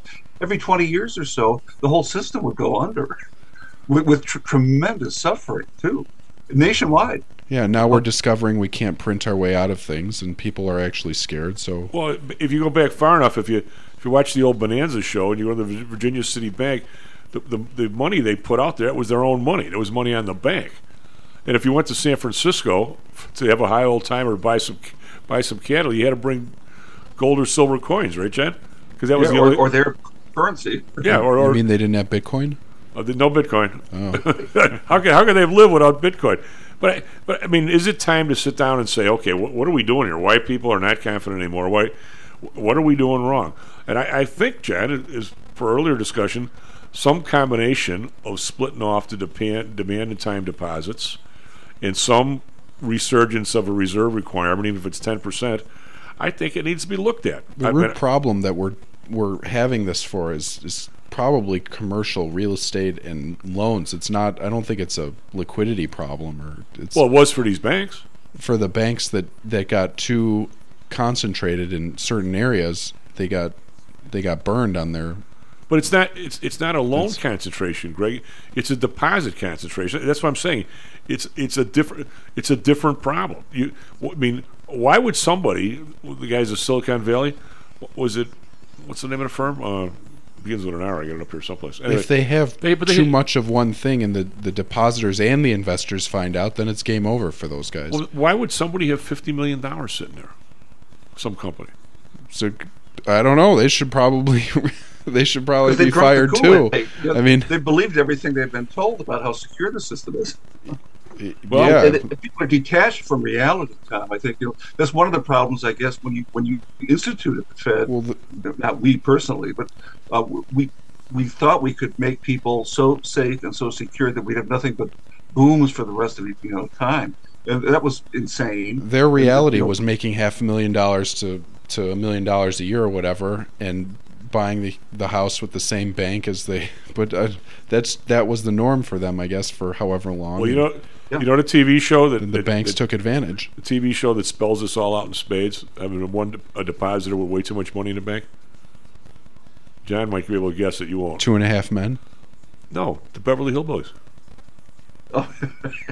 Because they Jed put all his money in what was the name? Was it the Drysdale Bank or the hell was Mr. it? Drysdale. Mr. Remember Mr. Drysdale? He, He, he, he spends the entire series worrying about whether the Clampetts are going to clean out their accounts. Yeah, remember? Remember? There goes the bank. Right? Yeah, Oh. the, the oh. entire series right. was Yeah. what, what if Jed moved his money to Consolidated with his competitor? The whole place and he's luring them into things that will make money for him and, and prevent losses. And they don't. I mean, they're smarter than he gives some credit for. But the, you know, the whole shtick of the, of the show is, you know, this is this kind of crooked banker who's put all of his eggs in one basket, and he manipulates them shamelessly.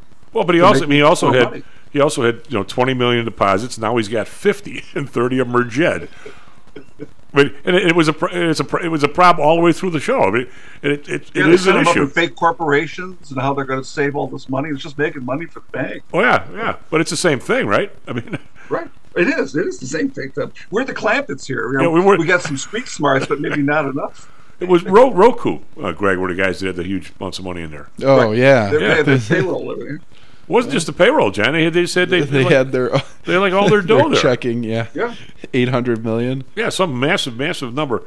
All right, uh, uh, enough of that. Uh, what, what do you what do you make of? Uh, well, the Fed's response is to pour, pour money into the system, but and, and we'll see if that plays out this week. But what do you guys think of uh, sell in May and go away after this huge week we just had last week?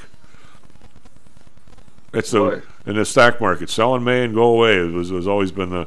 Course, I think it's it's it's all BS, but that's that's been the slogan right forever, Greg. That's not a bad idea. Well, How, how, can we can we take the rest of the year off? well, I mean, uh, if you if you go short and if you, no, you're No, not to, short. Just sell in May and go away. and just do nothing, eh? Yeah, you wait for what four and a half percent interest rate or something, then Well, jump back uh, in. we've been we've been getting uh, what, are we still getting on our treasuries? Close to five for the six. I still can't believe that that the uh, yen moved that much uh, last week. if you take a look at that move, I think it was two and a half or so percent. The volatility on that con- those those uh, contracts are just around seven. So in in a whole year, if it's supposed to move seven and they move two and a half percent in a day, you got to believe that That's that's a, that's a once in a century event for God's sake. it, it was Yeah. it, it was a lot, and I got to I got to imagine that they're redoing some of those uh, some of those pricing models right now. Uh, John, for you're not when when you have uh, when you talk about uh, volatility, all right, and or uh, implied volatility or the VIX. Uh, They price that out for a year. So Yeah. if your VIX is around 20 or 25, that means over the course of a year you can expect it to go up or down 25% and be ready for it to do that in your person in whatever. Now these guys were were expecting it to go 7% a year. It went 2.5% a day. well, even even if it's twenty five percent a year, like, or or if you have the uh, indexes, which That's- used to be, you know, they used to trade at like a twelve, right? Which means you can expect a twelve percent move in a year. Right. Well, if you have a two percent move in a day, that's enough to two and a half percent move in a day on a contract that's that's they're expecting seven percent in a year. That that's like the stock market moving. Oh, what Seven seven? yeah, seven or eight? seven or eight percent in a day. Yeah, I mean, if you're if you're short the wrong call or put and it moves against you, you it's a, shall we say, it's a, it's a life changing experience. Uh, I mean, it, it's just not, but th- but that sort of happens with. It used to be. Uh, That doesn't wipe out you know days and Oh, yeah. weeks of P and L. That wipes out years. Yep. Well, and we remember when uh, when, when we first started PTI. Uh, at one point, we had a lot of uh, clients from Mexico because the, the CME had just put out. Do they even have the peso contract anymore? I don't think they do, do they? I haven't traded it. But um, they used to they, they put a contract up on pesos, but they used to devalue this, this stuff once in a while, which is like you know, John, what was that like a ten percent move, eight percent move? They devalue stuff. Oh, yeah. And this is this is what's so so crazy about this is is I know I, I constantly keep harping on on people knowing what's coming and how they can basically screw everybody else. And everybody goes, ah, this guy all he does is a conspiracy theorist. We had this group of people from Mexico, and they were high end people because they were they were going to start a futures exchange. So they were coming up here to learn about options, and these people had them up here for a week, and then we toured them all around and everything. This is a long time ago. God, this is 1990, and uh, so we we while they're here, the peso gets devalued, right? So we uh, our last class, we all head over to uh, the Excelsior, which is still open. So it had to be before 2000 for sure, because they closed in 2000. I'm sitting there with these guys, and I said, you know, I'm real sorry that you guys, you know, the, your currency essentially got devalued. One dude goes, "Why is that a problem?" and I go, "I go, what do you mean?" He goes, "We all knew it was coming. We moved our, our money offshore last night, and we moved it back today. Now we got 10% more money than all our neighbors." I'm going, "That's one way of looking at it." so I mean, it's not like. Oh, I've some- got a here's a con, here's a contender for a title. Uh, WAGMI. Wag me. Yeah. We're all gonna make it. Yeah, we're all gonna make We're all gonna make it. The uh, so so I mean, whenever I talk about people having information, John, it's very tradable, and currency. Can you imagine the money made on the yen overnight on that move? That's yeah. Even say if they take it, if even if it was like nine nine percent vol or ten percent vol, two and a half percent in a day is is just still enormous. If, if well, the amount of the amount of money that's traded back and forth in these currency markets. What do we say it is? Is it hundred times the market, the uh, stock market, or is fifty times the stock market? Yeah, it's it's multiples of anything bonds, which are even way bigger than stocks. So, if you've got any type of business in Japan, or any, uh, especially something like a bank or something where you're you're currency risk or Yeah, oh, yeah. it, you're you've gone from you know a billion to whatever 1.2 or 1.02 billion and just for being on the right side of something Well, you know our our, uh, our buddy uh, uh, Robert, uh, he works with the uh, well, he's a lot of people work with the Fed, but since he's been there, one of the accomplishments of his unit, it wasn't all just him, is the currencies. John used to when somehow or another, the dollars going to Europe would would all clear at like 11 o'clock, and then stuff coming back the other way would all clear at 12 o'clock, or something like that. Some some bizarre thing. And I forget which way was which way. And these guys here all figured out that there's, like Greg, being the traitor that he is, what what wrong, what could what bad could happen there, right? I mean, What- what could go wrong? What could go wrong there? Sure enough, one day it goes wrong.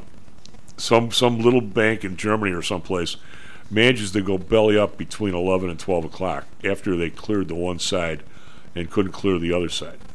And even like you know, uh, That's when the spreads get wide. that's when the but even like in well the big who's the big banks here? We still have J.P. Morgan, but if you're going to do a, a currency transaction, you're probably BMO, or you're J.P. Morgan. I mean, you're not. uh, Deutsche Bank actually does. does Well, there's the- there's also there, there's other those banks con artists Yeah. over there. But but they uh, so they're, they you, those are all here, and you, you do all well, well. Finally, these guys decided they got a mechanism where it clears both ways at the same minute, which is So now we just so got to find when to bankrupt that one person. well, but I'm saying whatever it is, That's everything we'll clears our- one way or the other. That's when we'll do our next cyber attack. And Well, or, or, well, we should. I, I can't believe that Matt Byrne can, couldn't get uh, Jay Powell on the, on the phone if these other schmucks could. well, first we need to be able to convert your voice AI to uh, Zelensky. Well, could we have? Uh, That seems to be pretty easy these days, too, Greg. why Yeah. can't Why can't we Why can't we have uh, Angelica say that uh, she's uh, his secretary? Right. She'd now, work. Now we're with the, right, talking. with the right program, you can make her sound like Zelensky. Now we're talking. Yeah, well, I mean, I'm sure the guy'd rather talk to her than Zelensky. Just saying. But uh, anyway, anyway, Janet, what uh, kind of crazy stuff? Uh, are, are you in the transfer portal, by the way, with four thousand other people? Oh, yeah, right. Did you? My meager skills, Tom. Who needs them? Did you? Uh, Kevin sent out a thing on Friday, Greg, that forty percent of the people who enter the transfer portal, like for these football, don't end up with a scholarship some other place. Yeah, there's. They're probably trying to buy time. Is that what the game Well, if, is? you, if if if young Greg, when you have your family, has a nice ride somewhere and you're not paying tuition, he puts himself in the portal and says, "Hey, guess what, pops? I just blew my scholarship. Are you gonna be happy with him?" They got. Don't they have time to? No. Once you're in, you're out. So you're out. Tom, does this have any impact on, on loyalty of the fan base? I would think. Well, it it's it, would. it, ju- it's it's happening in the off season, John. Uh, it's hap- happening after basically people have already bought their. There's got to be something with eligibility. Yeah, I think that's that's one of the reasons they're doing it when they're doing it. But, um, but I got to believe over the long haul, people are going to start to be less invested emotionally in a team that just comes and goes every year. Well, same things happen sort of in the NBA. Same Yeah. things happen in baseball. I mean, you're not, you know, you, you used to go out even the Cubs were horrible. You go out to see Ernie Banks play, right?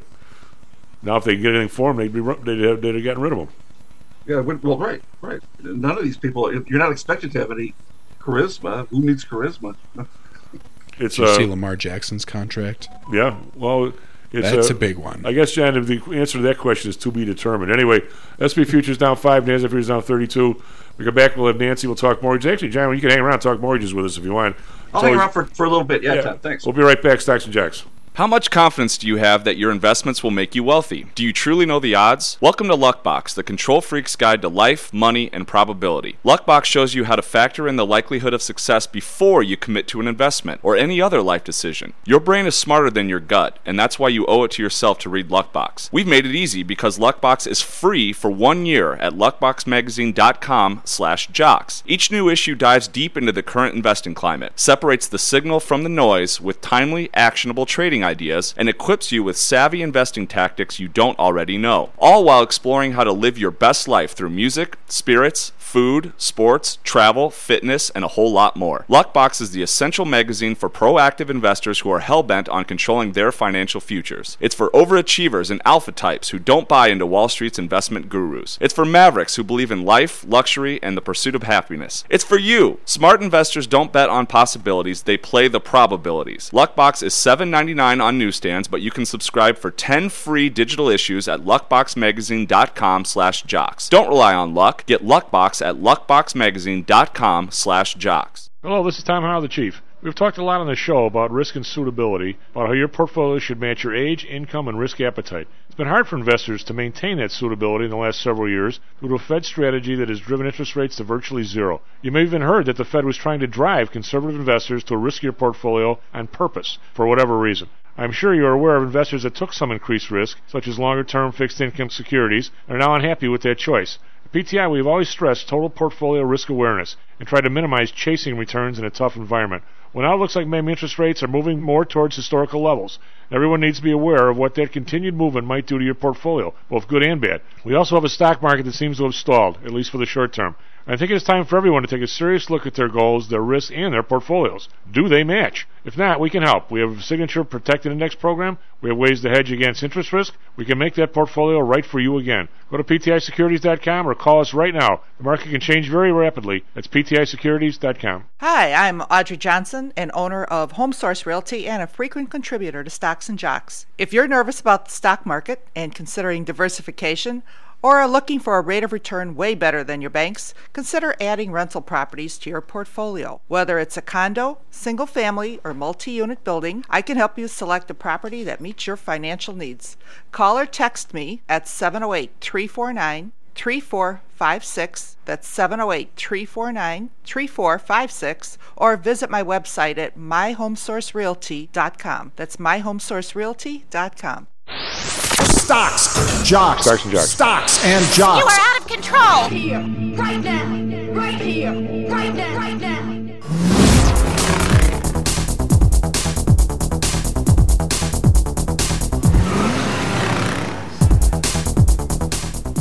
Low and welcome back, Stocks and Jocks. I'm Tom Howell, Matt Byrne on the board.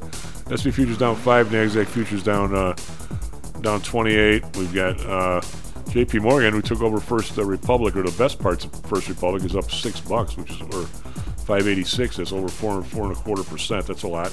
So the market thinks they got a pretty good deal, and I'm thinking they probably did too. And we've been talking about it, and uh, kind of I don't know, grumping about it a little bit, but. Uh, what the hell? That's what we do, right, Matt? We grump a little bit. That's Every now and then. Uh, DAX up 121.8%. These guys, we we had a huge week last week to the upside, so Europe is catching up a little bit. FTSE up 38.5%. CAC around up 7.1. We're in Asia. We've got the Nikkei up 286. That's almost a full 1%. The Hang Seng up 54.3%. Hang Seng over 1%, up 37 points, 1.1%. Uh, the uh, whoa, wait a minute, wait a minute, wait a minute. Uh, uh, Hang Seng and, and Shanghai are not trading today. Those are Friday's numbers. It's it's their Labor Day over there, man. So the Hmm. only one that's really trading is Nikkei. Hmm. Oops. uh, Friday, uh, we were up two, 272 in the Dow, 34 in the S&P, 84 in the Nasdaq. Most of that was later in the day. We just kept coming, and we have some mutual fund buying on the close, uh, which is you know encouraging, I guess, if you're a bull. Uh, oil down a buck 59, 75, 19. Ouch on the oil. Brent down 148, 78, 85. Natural gas down 4 cents, 236. RBOB down 4, six, 4 cents, 248. We've got gold. Actually, now it's up 7 bucks. 2006 was down earlier. Silver with a huge move, up 2.6%. It's 67 cents, 25.89. We got some people in silver, so good for that. Uh, copper up 5 cents, 392. We've got Bitcoin down 802, 28,575. We've got the dollar is, uh, where are we on the dollar? We are, the euro is, well, euro's like unchanged at 1.10. The dollar is actually uh, up a little against against the pound, 1.25. So it's kind of odd we're getting these moves in these uh, commodities like this. Uh, what do you got for us, traffic weather sports, Matt? Yeah, good morning. Currently 7:36 a.m. on May 1st, 2023. This morning, Chicago, it's raining and looks to stay that way throughout the day. 40 degrees currently. We're hitting a high of 45 in the evening. Tomorrow, cloudy skies with a high of 49 and a low of 36. In Phoenix, Arizona, clear skies today, 75 degrees currently, a high of 95 later on. Red flag warning, though, uh, uh, for the area uh, for uh, fire weather until 8 p.m. Mountain Standard Time. Uh, in the MLB yesterday, Cubs lost to Marlins 4 to 3. White Sox won against Rays 12 to 9, and Diamondbacks lost as well 12 to 4 against Rockies. Last night in the NBA, Heat beat Knicks 108 to 101 in Game 1 of the East semifinals, and Warriors won against Kings 120 to 100 in West first round. So for now, Chief, back to you. The uh, we have Nancy. We do. Yes, we do. All right, Nancy. Are you uh, are you one of the people that are going to say that you were at the Sox game yesterday, even though you weren't? No, I was not at the Sox game yesterday. I figured by What the, happened at the Sox game? the well, I'm just saying by the end of the year it'll be ten thousand people say they were there to watch that great comeback, and uh, in fact they had about forty people by the, by the end of the game. Well, what happened during the game? Well, they they were winning finally after how many games in a row they had lost? Was it twelve, Jan, or something like that? and uh, and all of a, and then all of a sudden the other guys get five runs in the eighth and two more in the ninth or something. So they're down four going to the bottom of the ninth. It's pouring rain. There's, there's puddles on the infield, almost like in the natural. They all of a sudden they keep getting a hit, keep getting a hit. They get close, get close, and they were one run behind, and the guy whacks one over the fence, and they win. They score seven runs in the bottom of the ninth. It is brutal weather. it was, it was really something to watch. It was no, really. I something. watched part of the Cubs game yesterday, but I, I- I mean, they just kept losing the Mar- day before. The Marlins, they were tied, they lost. I mean, did they lose the whole series? Well, yeah, the, the, the Marlins have. Uh, man, why don't you look this up? They've they've they've played something like 14 one-run games this year, and they've won 13 of them. All right, let's let's check on that. The Marlins. Yeah. and it's it's it's bizarre, and uh, yeah, they've they've they've had quite a run, and the, the Cubs basically did good enough to lose by one run all three days, all three games. Wow. So, Wow. so Nance, what do you? I don't know if you heard any earlier conversation. How's how are things in the in the retail end of uh, banking? I mean, uh, the, the loans and stuff. Everybody's still doing the- the right thing, and everybody's still getting houses and uh, getting mortgages. It's all good. Uh, I think it's very, very slow time. Very slow. There's no inventory. There's so there's nothing. I mean, it, the refis are over, um, and they have been for a while now. And there's just no inventory, and there isn't that much out there. There really is not that much. So people are saying this is not the industry to be in right now, which is, you know, I can understand that. Well, it's uh, They have um, they you know uh, the new pricing went into effect today, although it's been built in for over a month, and um, it's true they are going to for people who have bad credit, they're going to you know let them pay less, and you can see it in you know it's built in the algorithms and the pricing. You can see it, and it's unfortunately they're going to reward bad behavior. So what, what, run that run, run run that one by us because I John probably knows what you're talking so about. I if you have a if you have a low credit score and you're let's say you have a high someone who is um 760 and you have someone who is you know 620 or whatever if you have a poor credit score um you are going to get a better rate than the guy who had the better credit score Uh, why is that? um, Mr. Biden signed a law saying that um, we have the richer people have to help the poorer people. Um, But it doesn't make any sense because it's based on cr- it's based on the credit. so I should trash my credit rating if I want a good mortgage. That's what people are talking about doing, and it's very sad. John, have you heard of this? I have, Nancy, and it's. Um, I, I read somewhere it, it can mean I think up up to like eight hundred bucks more a year for a qualified borrower to pay this premium because they've got a, good credit score in order to make somebody who's not a good credit risk get a preferred rate. So I mean, talk about living in an upside down world. But how does how does the down payment amount? How does the whether you need mortgage insurance and stuff? How's that all affected? Well, they're saying what? Okay, let's say I don't everybody. think it changes the you know the PMI requirement. I don't I doubt I don't think that it supersedes that, but it just means you've got you know an access to cheaper money than than somebody who's really protected their credit rating, done a good job of putting money away, and has a, a decent down payment too. So I, I just I find it's it's kind of the sad times we live in where good behavior you know goes punished. Well, if you put down twenty percent and your credit rating is six twenty, it's probably not the. I'm not. I'm not going to be worried about it that much because the twenty percent should cover just about everything. And if you don't pay, then they have to throw you out, right? But you'll you'll do better than a more qualified borrower. But I'm saying You'll that be paying it, it's all kind of intertwines. It's the amount of Yeah. you're you're surely not going to put somebody in with like one percent down in a six twenty credit rating that somebody else has to cover, or is that what we're doing, Nance?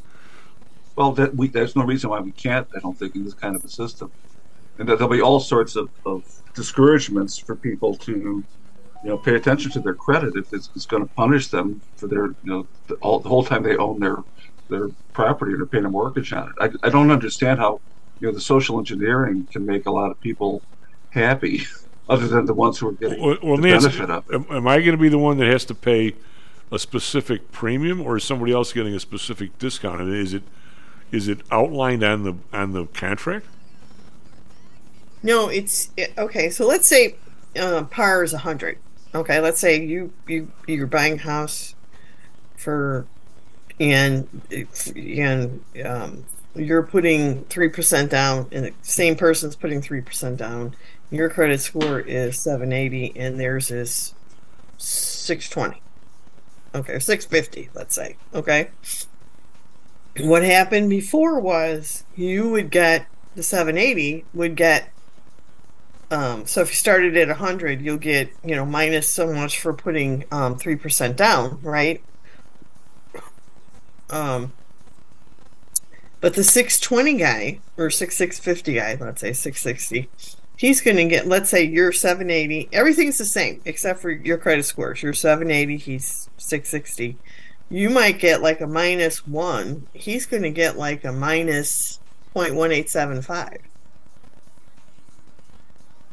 so So he's he's not going to be penalized for only putting a three percent down. I am well he's going to be well he's Little being bit. penalized a little bit. a little you're correct it's no and it it used to be the opposite now it's going to be that the um just exactly as john said the person who has good credit and has done the right thing is is no longer being rewarded and the person who didn't suffer at all they're being rewarded with a lower rate I uh, that's Right, the good, the good borrowers are subsidizing Well, the it- not qualified. There's, there's kind of no reason to subsidize somebody with a crummy credit credit score and only has three percent. What's the point? Why do you want to subsidize that at all? Good I mean, point, who- Tom. Who's given the Who's given the loan? We care about that guy?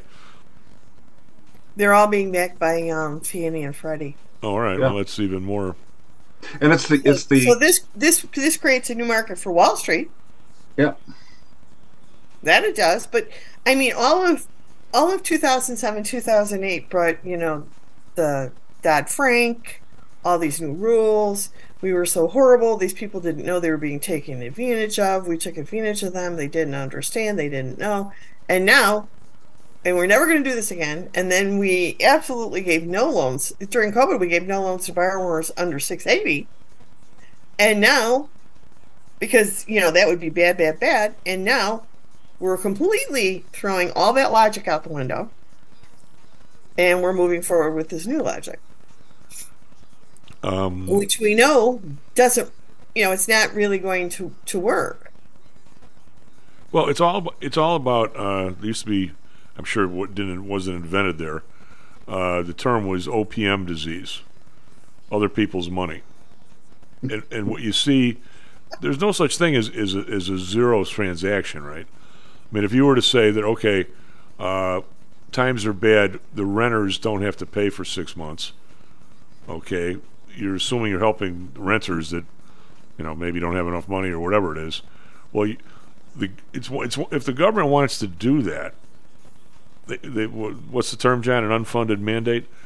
The government, when government wants to do that, they really should say, "We're going to send a check to your landlord because we we've decided you can't pay and we don't want you to move." Whether you agree with that or don't agree with that, I guess is a is a is a story. But at least you're not taking it out of the hide of the homeowner or the apartment owner, right? Or now we're taking it out of the hide of. I mean, instead of them just saying we'll make up the difference, they're saying John at 780's got to make up the difference. So what did John do wrong exactly? Other than do, you know, maybe he was luckier, maybe he just worked harder, who the hell knows? But why why why do we keep taking it out of other people's hides? If we're going to do that as a as a welfare system of some kind, well, okay, I'm not sure I agree with it, but at least let's do it that way, not this way. Or what where am I wrong here? I think it's, you know it's part of this culture of reparations for you know aggrieved people, a, a class of aggrieved people, and other people who have you know done better and are are deemed to be the villains here, and they should pay for all the injustice of their previous behavior, which is kind of insane. The thing I don't like about it is that there's no guarantee that this kind of policy change is going to make any difference in the default rate. If anything, it will just accentuate um, the lack of the ability of these low credit score people to perform on their loan according to the terms. It isn't like this is going to make a difference between them being a solid borrower and a not so solid borrower. I have a hunch if their, their credit's in trouble, they're going to default no matter what perk has been given to them at the beginning, even if it's in a re- reduced rate over the life of the loan. So this isn't going to prevent distressed properties from pouring out of the market, and the people who you know played by the rules are you know you're going to be stuck with you know another glut of, of distressed properties that, that are going to pull down the value of their homes. It just like like happened in 2008 so you know everybody will lose pretty much but some people will lose more than others. Well, so but Nancy, if I if I all of a sudden, um, or a guy like John, you know, with big big bucks, if if he wants to to buy a place, and the place is you know four hundred grand, and he walks in with an eight hundred credit score, and he says, "Here's my eighty grand to put down." He's not is he's not being hurt, is he, or is he? yeah he'll have to pay. Well, what He do you is. what do you got to pay? The, the, the break is the thirty percent. In order for in order for John to become untouched, because I looked at this all weekend, um, in order for John to be untouched, he has to almost be putting thirty percent down. Well, so in order for him not to be affected by contributing to someone else's. All right, like so you but I mean, you you quote him a rate, say it's six percent, and Okay. he goes, "Okay." How I guess I'm missing the how how exactly is he paying? Is he going to end up paying six point zero zero one percent, and the one percent is going to go somewhere else? Where, No, where, where does that money if he- go? if he would have paid, in other words, in his six percent that I have to quote him, um, there's going to be some reparation towards and giving towards. You're paying, in other words, when if if par is a hundred, um, you get you lose um, points or you know half a quarter here, half there, or whatever. The loan pricing adjustments are going to be included in there is going to be a portion that will go to um, he that portion that would never have been there before for funding people who So it's it's a it's a tax carve out. So every every month, John's going to send in a four thousand dollar check, but in effect, twenty dollars of that's going to go to some fund. Yep. I, b- I believe that is correct because if John um, put thirty percent down, he would be better than six percent. He'd have a s- he'd have a lower rate. but but it, but it's all that if if- if it's whatever Joe's mortgage company or Joe's bank that gives them there's essentially going to be when John gets the mortgage bill it's going to say mortgage 3900 uh, extra tax to somebody 50 no, it's not. There, it's just in his rate.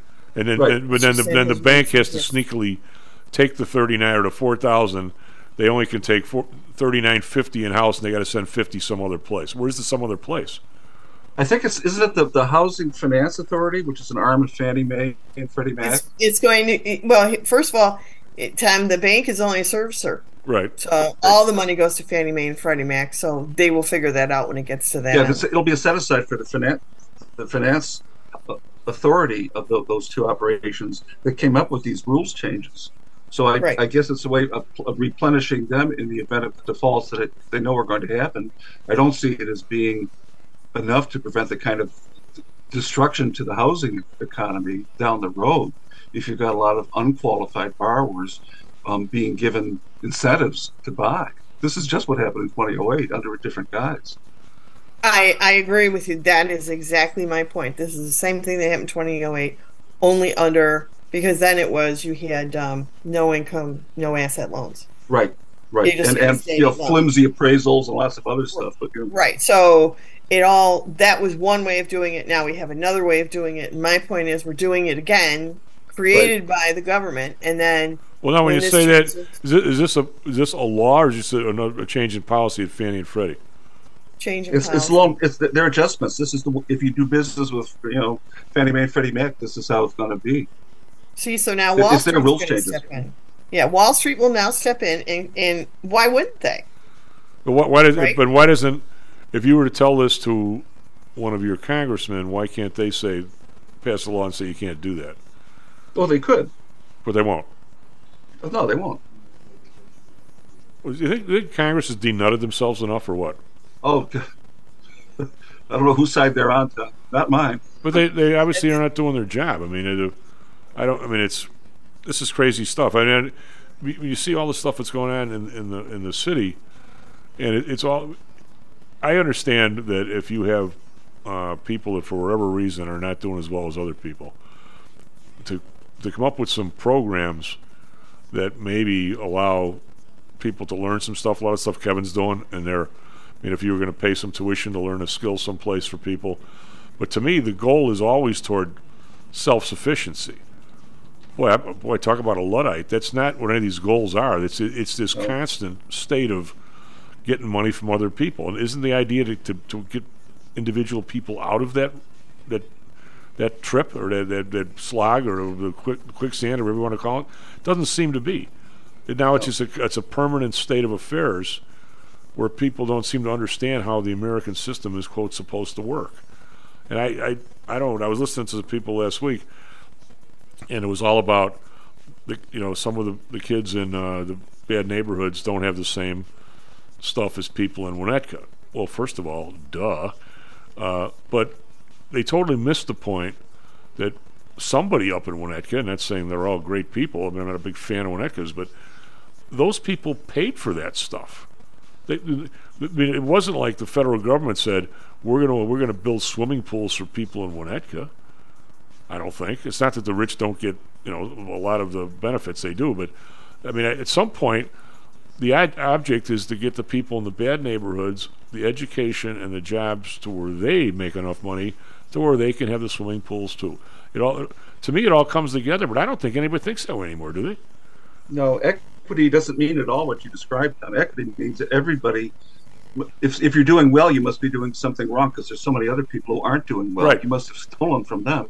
So we have to adjust this and make it impossible for you to do to your potential, whether it's earning power or education or anything else. If everybody wants the same outcome, don't they? We want everybody to be the same. Nobody's got more opportunities than anybody else. And you know, I never, you know, angled to live in such a world because I knew it would end up screwing you know, No, but you- everybody I knew.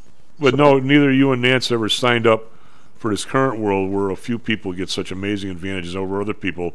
That a lot of times these people aren't wrong in some of this. There's a middle ground here, right? Well, you, you can't begrudge people for working hard and saving money and not, you know, spending money on. on Oh, on- that level, I'm right with you. But I'm saying to to allow your big companies to go overseas and not pay taxes, or Amazon to borrow at three percent when the guy in the hood. Oh yeah, well that's yeah, that's whole different, whole different Right. uh, ball of wax. So, Nancy, I mean, uh, uh, is this going to make, other than being aggravating, uh, it's not really going to stop somebody with the 780 getting his score. Is, is he even going to know that he's paying 25 hours more a month? The, the, the, well, the second part of the problem is the news media has made this a huge, huge big deal. Okay, and um, I'm not Good saying that's wrong. Good or bad? Well, it's it's it's informing the people that you're going to pay, but their their spin on it is is you're you're going to pay now for people who have poor credit. Okay, and I'm, they're not they're not wrong in what they're saying, but now people who have good credit are saying, "Well, shit, how do I trash my credit score?" I don't. That's all I'm hearing is how can I trash my credit I don't. score? I don't. I can't imagine it would be worth it to you to trash your credit score to do this. I mean, is it that much difference per month? No, that no. But what they're saying is, how can I trash my credit score because somebody's going to get something for free that I'm not I'm not getting. So, you like uh, John originally explained, it, it it would be better if they had come up with something that said, okay, like at every closing, you're going to pay a hundred dollar fee. Then there would be you could understand what the argument is about. Okay, because there are when I studied it, you know, those paying thirty percent are totally unaffected. Um, and like you're saying, those paying twenty, putting twenty percent down, they're not as badly affected as somebody who's not. You know what I mean? There's Yeah. there's different with the pricing levels. So you it'd be better for the person to understand. Look, I'm only giving hundred dollars towards this. Well, that's no big deal. I mean, as you're checking out somewhere, they'll always saying, "Well, could you, you know, pay the ninety three cents and round up and give it to you know Lori's children or whatever." Most of the time, people say yes. I mean, because it's a small thing, right? It's Mike said. Mike says it's about forty bucks a month. Is that true? Mike? Mike, Mike Mike? Murphy, our buddy, our contributor. Yeah, that's that's the downside to somebody with good credit, pretty much, and, it, and it's on the disclosure statements. I mean, you'll know that you're paying it. I just, you know, why didn't they do it like the phone company used to do, where they slap a charge on your monthly phone bill to subsidize people who couldn't afford to have a phone? See, You now, know, if we were- if a we were small amount of money, most people didn't squat. So. See, John, you you've got you've got to get you and Nance. You're too good of people. We got to get we got to get a lot sleazier. Now, what we got to do is is is Nancy's got to put a big ad in for a what's that place on next to the uh, 159th? It's it's kind of a one of those hotels has a big uh, conference room or something. Rent that place, Nance, and say seminar. The chief, John Flannigan, and Nancy are going to uh, teach you how to trash your credit score five hundred dollars. Well, and, and see, that's the frustrating part. Is like for years, all you've said to people is you have to be responsible. You have to watch your credit score. Now everyone is thinking in that direction, and now we're doing this. But we could we could have a, a ten minute conference for five hundred bucks a person. Don't pay your credit bills, don't pay your mortgage for two months, and turn around and walk out and make our five hundred bucks as a consultant. Yeah, make a strategic late payment. you know? Yeah. How does anybody not know how to trash their credit score? that, that, that, that is the that that is the the uh, epicenter of of stupidity. How do you, everybody could trash their credit score? Just don't pay your bills. Right, and then you have. and- Why do I find and this so then here's- fu- Why do I find the this so funny? If you have late, if you have t- um, late payments, then you can't refinance for a year. Really? Yep. Yeah. So I mean, I, it, it's just it, that's why I'm so frustrated because there are if you go ahead and do this, and people are saying all you got to do because I've talked to to a couple lawyers and they said that's all they're getting calls on. So they're saying to people, you know, well, people people are telling them, well, I'm just not gonna I'm gonna miss a payment or two here or there, okay, and just just just to just just to do something against this, okay and they're not realizing that there is this rule if you if you are late on your payment i think i do believe it's more than two times you can't ref, you can't you can't buy do anything for a year Lance, all you have to do all you have to do is buy something big. Well, I don't know if it's still the And that'll it reduce your available credit. You'll, you know, your your credit score will be notched down some. Actually, you know, if you you know- go out and buy a, a Tesla or something, but all you have to do really is just go over 50% on your credit cards and continually keep running Yeah. them up to the to the mat Right, your credit not card pay 'em will start down, right. dropping When I drove right the- just don't don't mess with your mortgage but everybody wants to mess with the mortgage because Oh yeah, they're yeah. pissed You don't want about to. this My uh, when I bought that red pickup that Audrey hated, I went down to Tucson. It was about six grand. Right now, of course, it'd be twelve for the same crummy truck. And I, I, the guy, the guy says, "How do you want to pay for it?" I go, "Well, I got a check. I got cash, or I can put it on a credit card." He goes, "We'll take credit card." Okay. They actually brought the cash, and I had a check. The guy goes, uh, "So I put it on my U.S. bank credit card, which I had, a, you know, I had a credit line of about fifteen on the thing." and I come back and I look at you know how they get the credit reports every month. I was like eight oh five. All of a sudden I'm like seven sixty. Yeah. The next month, I paid I paid the whole you know I gave the check for sixty five hundred bucks. The credit card company. I'm right back to eight oh five. So all you got to do is do it for a month, and you can drop it if you want, and then just pay them. You're right, back up. But unfortunately, everyone's saying, "Oh, let's hit the mortgage." So Oh yeah, you don't. I think this is just going to cause a lot of confusion. Well, that's why. It's That's to hurt why they need a seminar that we can give for five hundred dollars a person. We can teach them how to do it. Don't not pay your mortgage, you idiot. Don't pay your credit card or your cable bill. and, and it causes resentment too, which is the, maybe their reason for doing this. It just stirs the pot. You know, it pits people against each other. Totally unnecessary, but necessary to somebody. Or are we're going to serve coffee and rolls, then we got to get six hundred. No, no, no, no. We're going to take donuts and cut them into quarters. Well, then, then Caviar, then the five fifty, whatever it is. I mean, and if we have lunch and do something else, then it's up to seven hundred. You know, if people don't pay, they don't appreciate it, right? Well, we can always take them out for lunch, and, and we can drive through the McDonald's line. Yeah. That would cost too much, Tell them they can have anything they want off the dollar menu.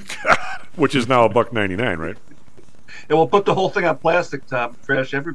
Oh god, then, then, then we get our two percent back. Nance, you, you didn't exactly bring the best news today, but uh, it's still, still we, we, Sorry, John. I, w- I was talking about A banks dose- earlier. A good dose of reality. After our, after our bank conversation, we needed a breath of fresh air, and you didn't exactly bring that. But but anyway, good stuff. You better move me out of Monday's time Oh, slot. Though. Everyone's out. Guys. well, anyway, SP futures down three fifty. Nasdaq down fifteen. Back tomorrow. Stocks and jocks. Stocks and Jocks is brought to you by PTI Securities and Futures. Go to PTIsecurities.com. PTI Pro Direct. Trade for as low as a penny per share and a dollar per option contract. Learn more at PTIProDirect.com. Nadex. Offering an intuitive way to trade the financial markets. Visit Nadex.com. Home Source Realty. Call Audrey Johnson at 708 349 3456. Hamzei Analytics. Listen to Fari Hamzei every other Thursday and visit HamzeiAnalytics.com. ChiroMed. Back or neck pain? Schedule a complimentary consultation by calling 708 403 2727.